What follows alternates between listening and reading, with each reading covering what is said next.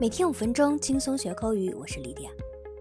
都说佛靠金装，人靠衣装，服饰搭配的好，可以立马让形象气质上台阶。但也有人懒得在穿搭上面花心思，有时候看着镜子，也免不了吐槽自己一句“太土了”。那我们今天就来看看英文怎么说。我们说太土了，是想表达过时的、不时髦的或过于俗气的。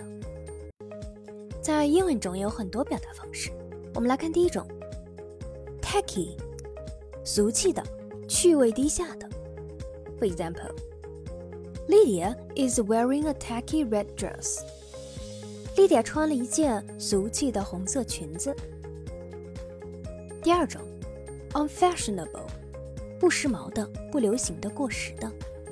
For example，wearing fur has become deeply unfashionable。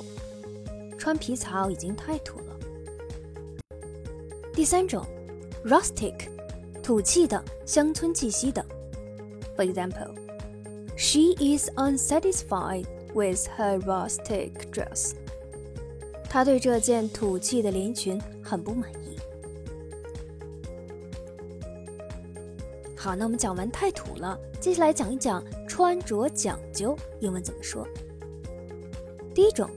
Well dressed，穿着讲究的，穿着时髦的。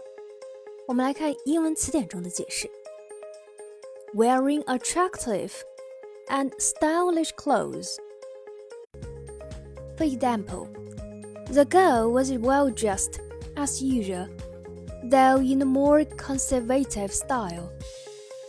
这个女孩穿的一如往日那样讲究，只是风格比平日更为传统。 第二种，dressed to the nines，穿着讲究，打扮入时。Lydia was dressed to the nines for her first date。Lydia 在她第一次约会时打扮得非常好看。第三种，a great dresser，穿着讲究的人，穿着得体的人。Lydia is a great dresser, a great dancer。 Lydia 穿着很讲究，跳舞也很好。